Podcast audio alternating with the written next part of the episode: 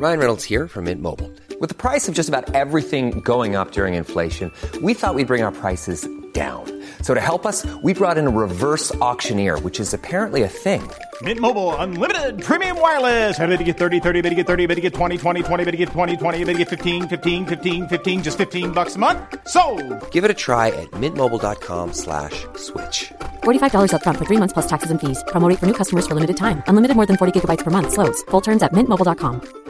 If you thought the only way to get a more defined jawline with natural looking results was through surgery, think again. Juvederm Volux XC is a non surgical injectable gel filler that improves moderate to severe loss of jawline definition and can help you achieve natural looking results with little downtime. Even better, this improved definition lasts up to one year with optimal treatment. No maintenance required. Improve jawline definition for a smooth, sculpted look with Juvederm Volux XC. For important safety information and to find a licensed specialist, visit juvederm.com. That's J U V E D E R M.com. Not for people with severe allergic reactions, allergies to lidocaine, or the proteins used in Juvederm. Common side effects include injection site redness, swelling, pain, tenderness, firmness, lumps, bumps, bruising, discoloration, or itching. There's a risk of unintentional injection into a blood vessel, which can cause vision abnormalities, blindness, stroke, temporary scabs, or scarring. Talk to a licensed specialist to find out if it's right for you.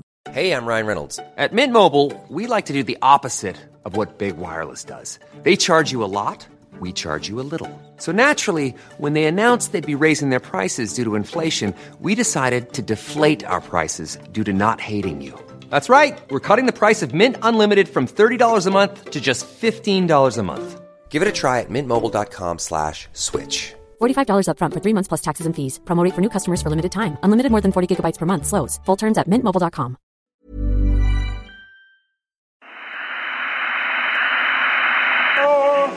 wonder working power in the precious. Incredible as they seem, are not the results of mass hysteria.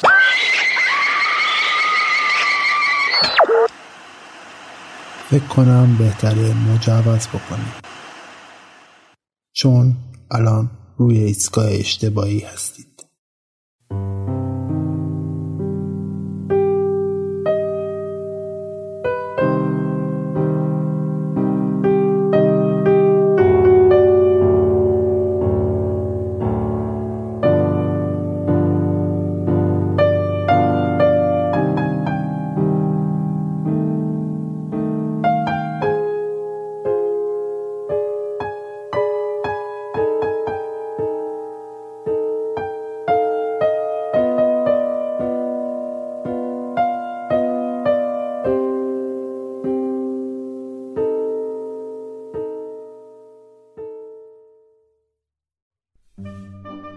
سلام من پوریام و این قسمت نهم پادکست رادیو عجایب.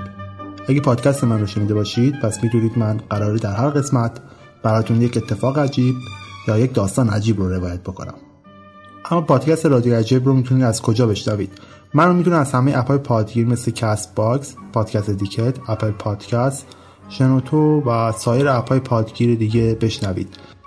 برای پیدا کردن رادیو عجایب کافی عبارت رادیو عجایب رو به فارسی و همچنین با کیبورد فارسی در تمام اپ های پادگیر search بکنید و من رو می‌تونید در هر اپ پادگیری پیدا بکنید. همچنین کانال تلگرام من با عبارت Wond Radio و رادیو عجایب رو می‌تونید دنبال بکنید و page توییتر من هم با اسم رادیو عجایب رو می‌تونید follow بکنید. بدون معطلی میریم سراغ قسمت جدید تاریخچه مختصر جادو و جادوگری معنای جادو.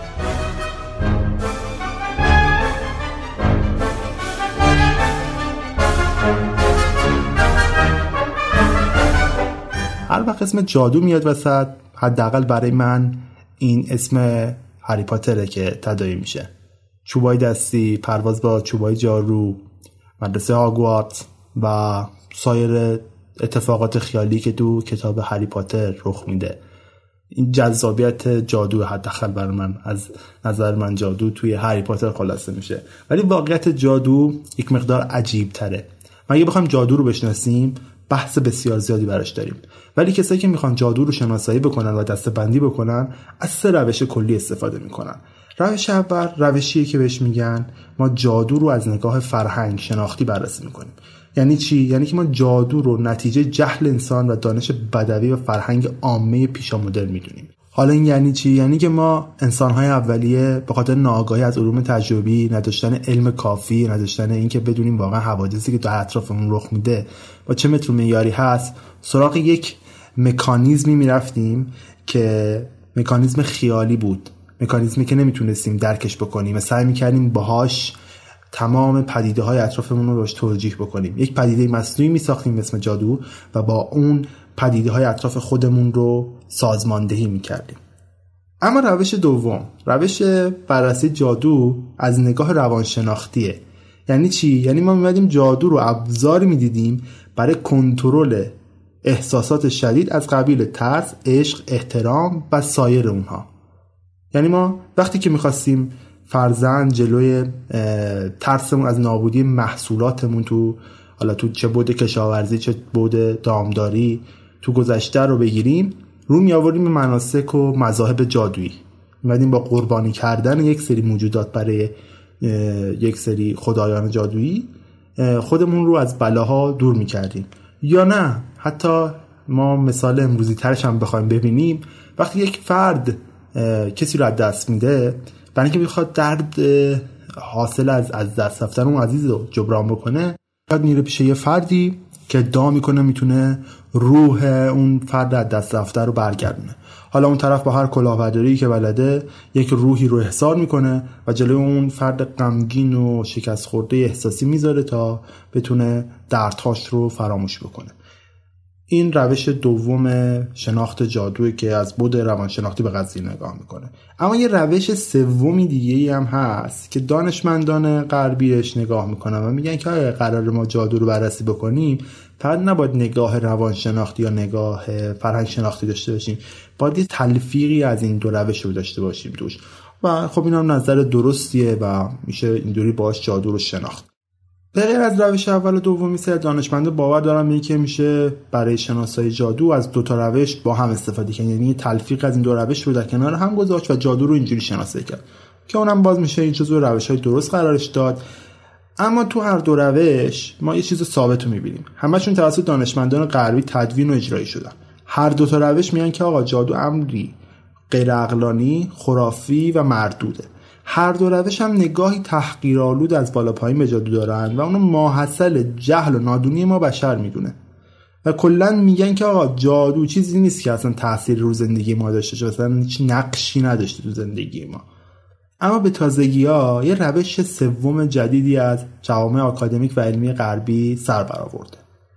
که اومده یک نگاه دیگه به جادو انداخته. گفته جادو فقط نباید از نگاه فرهنگی یا از نگاه علت و معلولی بررسی بشه. بلکه ما می‌تونیم جادو رو تو پس خودش بررسی بکنیم. حتی می‌تونیم ما جادو رو به عنوان یه روش دیگه برای شناختن جهانمون همرده با تمام روایت اساطیری بهش نگاه بکنیم.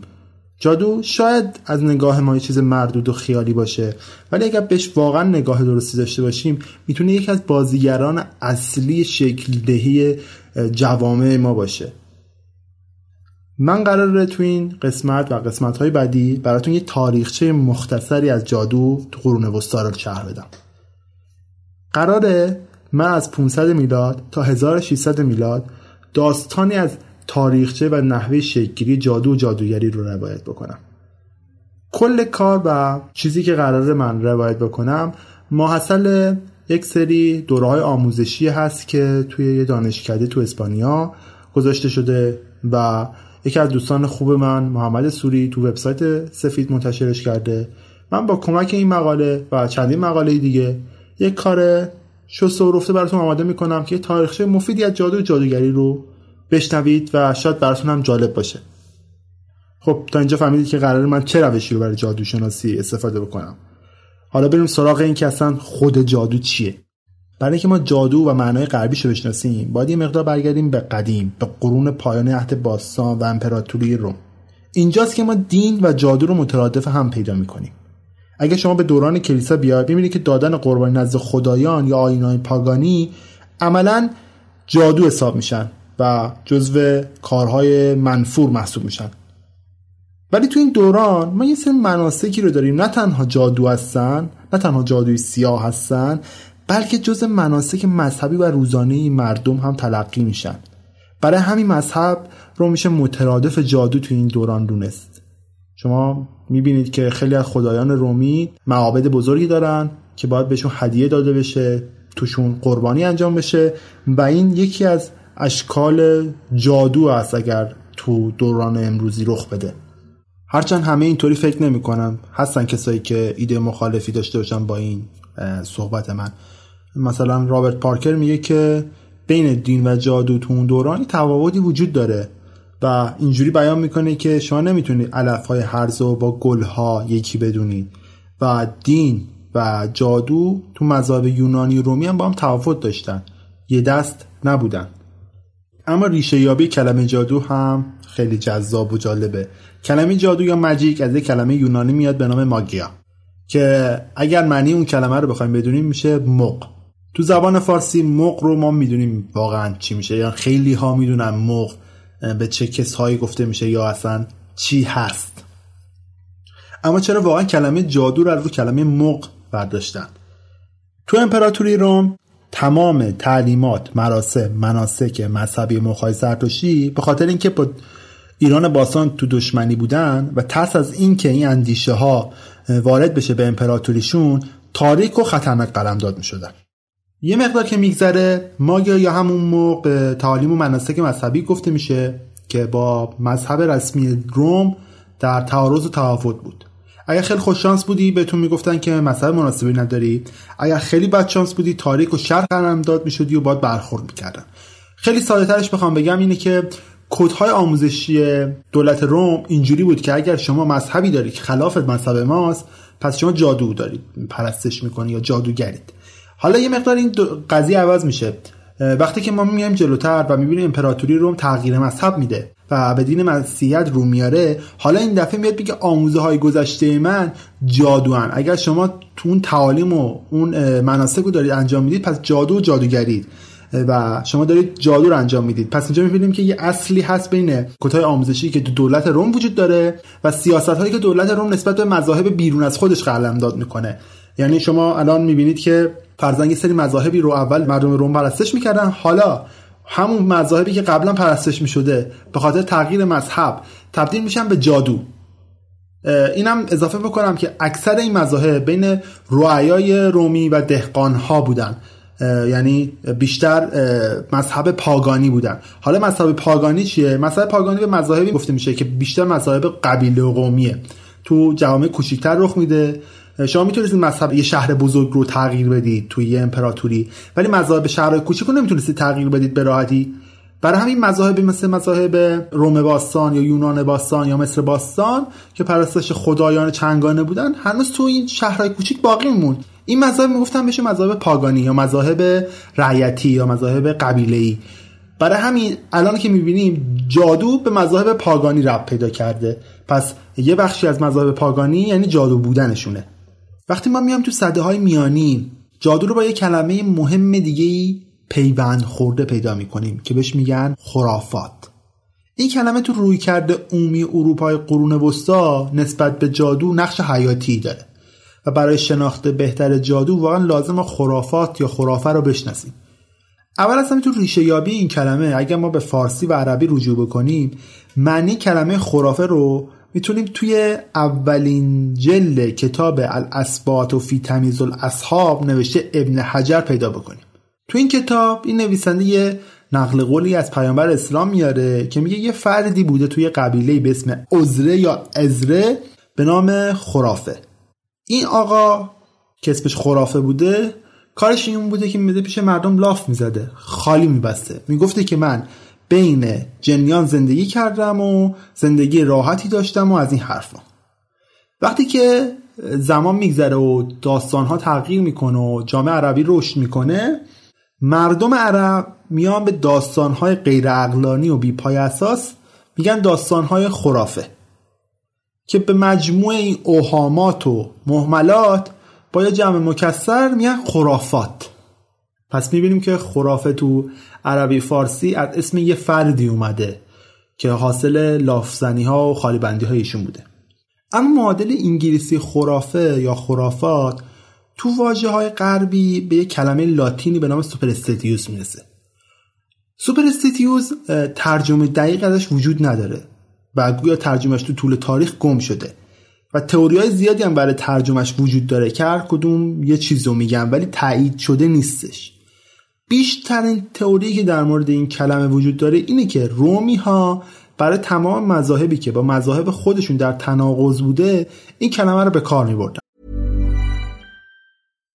If you're looking for plump lips that last, you need to know about Juvederm lip fillers. With Juvederm Volbella XC and Juvederm Ultra XC, your lip look, whether it's subtle or bold, can last up to one full year with optimal treatment and no additional maintenance. Find a licensed specialist and see if it's right for you at juvederm.com today. That's J U V E D E R M.com. Add fullness to lips in adults over 21 with Juvederm Volbella XC or Juvederm Ultra XC. Do not use if you have severe allergies or a history of severe allergic reactions, or if you're allergic to lidocaine or the proteins used in Juvederm. Tell your doctor if you have a history of scarring or taking medicines that decrease the body's immune response or that can prolong bleeding. Common side effects include injection site redness, swelling, pain, tenderness, firmness, lumps, bumps, bruising, discoloration, or itching. As with all fillers, there's a rare risk of unintentional injection into a blood vessel, which can cause vision abnormalities, blindness, stroke, temporary scabs, or scarring. For full important safety information, visit juvederm.com. Hey, I'm Ryan Reynolds. At Mint Mobile, we like to do the opposite of what Big Wireless does. They charge you a lot, we charge you a little. So naturally, when they announced they'd be raising their prices due to inflation, we decided to deflate our prices due to not hating you. That's right. We're cutting the price of Mint Unlimited from $30 a month to just $15 a month. Give it a try at mintmobile.com slash switch. $45 upfront for three months plus taxes and fees. Promote for new customers for limited time. Unlimited more than 40 gigabytes per month. Slows. Full terms at mintmobile.com. و گویا یه چیزی شبیه به همون ماگیا و مغ بوده اما تو قرون وسطا این سنت آگوستینه که تو رساله معروفش به نام شهر خدا اولین بار واژه خرافه رو به کار می‌بره ایشون به طور خاص به تمام تعالیمی که خدایان کاذب و بتهای دروغین رو پرستش می‌کنن علل خصوص پیروان فرقه های پاگانی رو خرافه و خرافه پرست می‌دونه. پس الان می‌بینیم که نه تنها الان پاگانیسم با جادو گره خورده بلکه خرافات هم با پاگانیسم یکی میشه. خیلیاتون به من اعتراض می‌کنید که یه چیز رو چندین و چند باره تکرار می‌کنید و خیلی هی می‌خواید سعی می‌کنید موضوع رو هی چند بار چند بار تکرار بکنید ولی لازم من اینجا یه تکرار کوچیکی از اون چیزی که تا الان روایت کردم بکنم. شاید چیز خیلی زمان کوتاهی گذاشته شه و اطلاعاتی که داده باشم اونقدر زیاد نباشه. ولی دوست دارم به صورت خلاصه یه چیز کوتاهی که الان تا الان گفتم و به صورت چند کلمه ای بگم. ببینید تا الان ما چیزی که فهمیدیم در مورد جادو اینه که آقا اگر با آموزهای رسمی دولت یا امپراتوری مشکل داشته باشید بهت میگن تو جادو داری انجام میدی.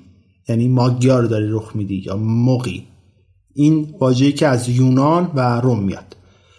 حالا اگر یه مقدار بیایم جلوتر بحث غربیشو داریم می‌کنیم.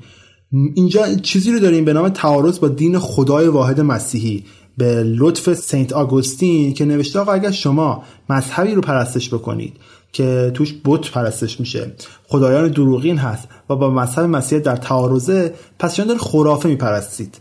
پس الان یه جالبی که بر ما رخ میده اینه که آقا هیچ ربطی به این نداره جادو داره چه عملی رخ میده توش چه چیزی توش داره اتفاق میفته. اگر شما با آموزه های اون کشور اون شهر مخالف باشید و با مسیحیت هم در تعارض باشید خرافه و جادو رو دارید با همدیگه انجام می‌دید. که بیشتر شبیه به مذاهبی مثل مذاهب پاگانیسم نسبت داده میشه این ترتیب ها بهتر یه مقدار از این مفهوم این که جادو چیه دور بشیم. یه مقدار به این بپردازیم که آقا تو تاریخ جادو چی میگذره؟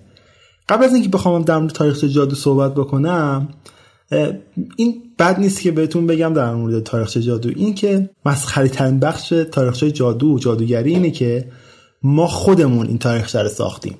یعنی اینجوری نیست که جادوگرا جمع شده باشن دور هم تاریخچه و روش های جادوگری رو نوشته باشن و چاپش کرده باشن و بین مردم گسترشش داده باشن. حالا ما چجوری تاریخچه جادو و جادوگری رو گسترش دادیم؟ اینجور که رفتیم درخواست دادیم گفتیم آقا ما می‌خوایم جادو و جادوگری رو از بین ببریم. حاکمای مسیحی گفتن آقا این مذهب یا این جادوگری باید از بین بره. گفتیم که بیشتر جادو و جادوگری هم به خاطر تعارضشون با دین مسیحیت تو پاگانیسم خلاصه می‌شد. پاگانیسم هم که قبلتر گفتم یه مذهب قومی قبیله خیلی کوچیکه تو شهرهای کوچیک داره رخ میده. خب حالا حکومت مسیحیت بر علیه یه مذهب کوچیک شورش می‌کنه بلند میشه و می‌خواد نابودش بکنه. خب یک دفعه ما یک سیستم حاکمیت بزرگی رو داریم که شروع می‌کنه به نابود کردن سیستماتیک یه بخش کوچیکی از جامعه. بر همین ثبت نگارش و کلی از موارد مربوط به جادو و جادوگری توسط خود کلیساها و مسیحیت رخ میده. جایی که قرار بوده این مذهب رو این ما هی به جادوگری میگم مذهب چون یک مقدار رب به مذهبم داره. حالا من نمی‌خوام کلمه مذهب با جادو گره بزنم ولی این کلیساست که میاد جادو رو مکتوب می‌کنه و در اختیار دیگران قرار میده. در واقع اگر من بخوام در مورد جادو تاریخ شناسی بکنم و جادو رو از نگاه تاریخ شناسی بررسی بکنم لازم نیست برم دنبال یه جادوگر بگردم که منابع اصلی جادوگری رو در اختیار من بذاره. بلکه کافی برم منابع کلیساها رو بگردم. توی این منابع شما می‌تونید اسنادی رو پیدا بکنی که از انواع جادو و کاربرد اونها به صورت تفصیلی و به صورت دقیق شاخهای مختلف جادو و کاربردهای اون توش تشریح شده. یعنی می‌بینی که کلیسا بیشتر از اینکه کارش این باشه که این مذهب نابود باز میگم من مذهب. این جادو رو نابود بکنه باعث میشه باعث شده که این جادو گسترش هم پیدا بکنه. یعنی آدمهایی باشن که علاقه من بشن پین قضیه برن جستجو بکنن تو منابع خود مسیحیت و پیدا بکنن جادو و جادوگری چیه و برن سراغش حتی. یعنی شما اگه بخواید چیزی بکن کافی یه مقدار سرچ بکن ببینید که منابع مسیحیت خیلی بیشتر از منابعی هستن که غیر مسیحیتن. برای این قضیه میشه یه مثال خیلی جالب آورد. تو قرن 14 هم تو کاتالونیا یه سری مراسمی برگزار می‌شد به اسم بازیتای معنوی. حالا نمیشه گفت تو کاتالونیا بوده تو شهرهای دیگه هم انجام می‌شده. این بازیتای معنوی اینجوری بوده که آقا یه سری از کشیشان یا اسقفای اعظم میومدن می‌رفتن به, به کلیساهای محلی و از اونجا بازدید می‌کردن و از مردم در مورد اتفاقاتی که تو محلشون میفته پرسجو می‌کردن که گفت آقا اتفاق عجیبی افتاده یا نه. مردم هم میمدن اتفاقات عجیب به گوش این کشیشا میرسوندن. مثلا می‌گفتن که آقا یه سری کفگو اینجا یه سری فاحشه اینجا یه سری دگراندیش اینجا و البته خرافه پرستا هم معرفی می‌کردن. حالا من چیزی که می‌خوام براتون روایت بکنم مربوط میشه به سال 1310 که تو یکی از این بازیت های منوی توی یه روستایی به نام بادولونا توی نزدیک های بارسلونا رخ میده. مردم روستا میان به یه کشیش اعظمی میگن که آقا یه زنی هست به اسم نادل که مردم برای مقاصد مختلف میرن پیشش. کار خانم چیه؟ میمده انواع روش های جادویی رو برای مردم انجام می‌داده. کار ایشون این بوده که یه سری از افسون ها و تلسمای گوناگون رو روی خاک میکشیده و اجرا می‌کرده تا به مردم خودش کمک بکنه.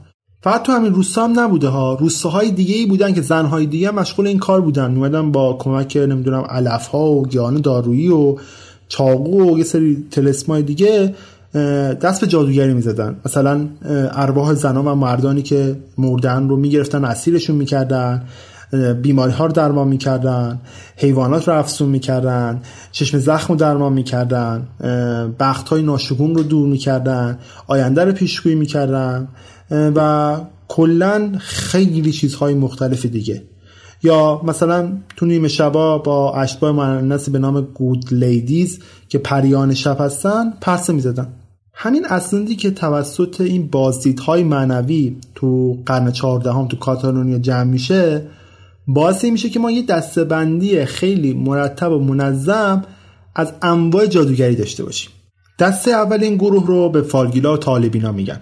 این طبقه از جادوگران یه سری مشخصهای خاص دارن. اینکه میمدن روی زمین یه سری اشکالی میکشیدن یا با کمک ابزارالات خودشون از قبیل تلسپ یا وسیلهایی که داشتن به پیشگویی آینده مردم میپرداختن.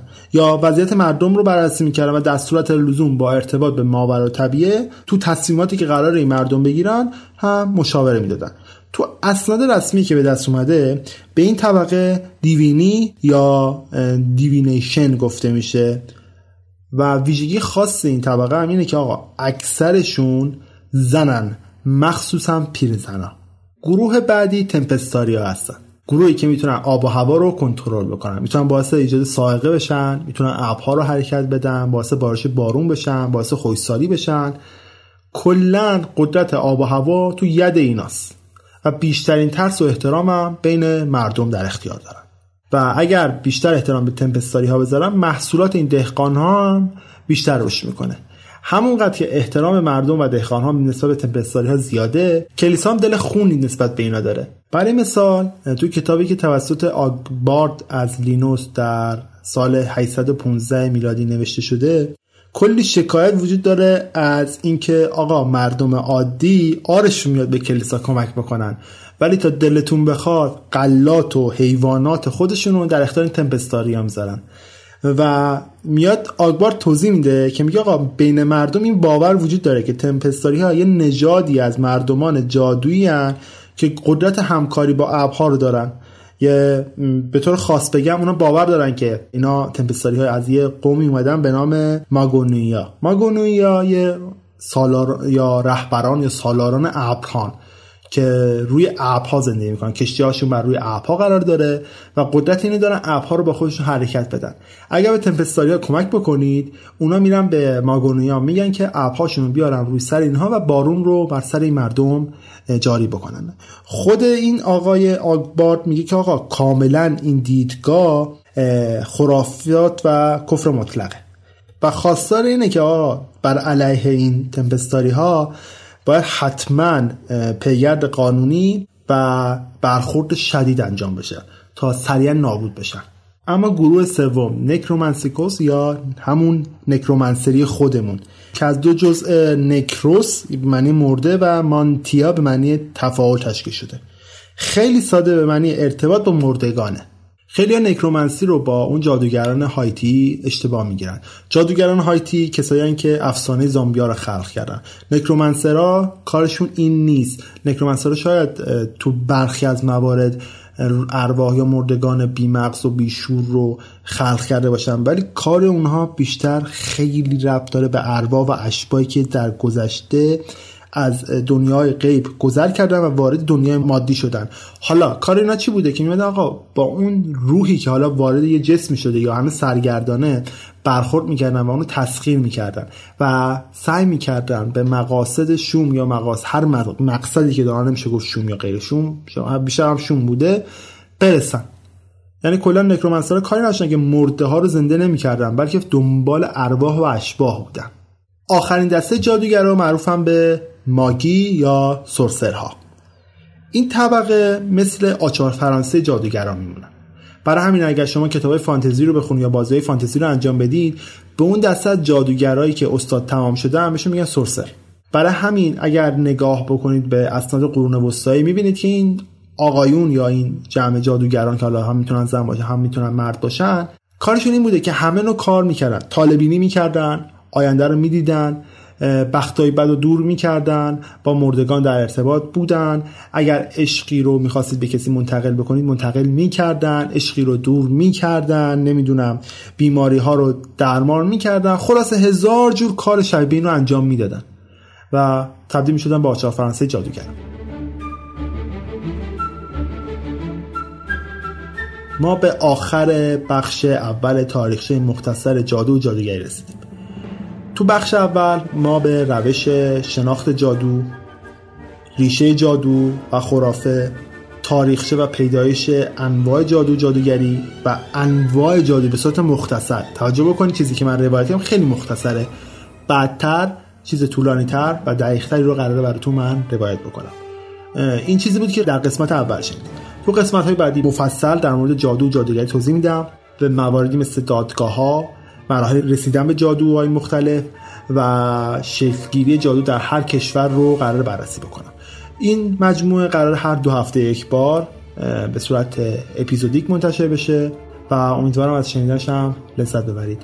همونطوری هم که اول اپیزود گفتم اگه قرار منو بشنوید می‌تونید از اپ های پادکست مثل Castbox Podcast Addict Apple Podcast شنوتو و هر جای دیگه که ممکنه feed منو بگیره پیدا بکنید. فقط کافی رادیو عجایب رو search بکنید و توجه داشته حتما کیبوردتون فارسی باشه و وقتی که منو دارید search می‌کنید من خوشحال میشم subscribe بکنید. اگر از پادکست من خوشتون اومده می‌تونید به من توی Apple Podcast امتیاز بدید. اگر پیشنهاد یا انتقادی هم دارید می‌تونید بر من کامنت بذارید. حتما حتما من به پیشنهادات و انتقادات شما گوش میدم و سعی می‌کنم کارمو بهتر بکنم. پادکست من هم می‌تونید توی تلگرام و توییتر من هم دنبال بکنید. من در هر دو جا با اسم رادیو عجایب حضور دارم. در تلگرام با یوزر واندر رادیو منو پیدا بکنید. و اینکه فکر نکنم حرف دیگه اونقدر باقی مونده باشه شب و روز برای شما خوش و خیلی ممنونم که من تا اینجا شنیدید. منتظر قسمت بعدی من باشید. خیلی خیلی ممنون که تا اینجا من شنیدید. خدافظ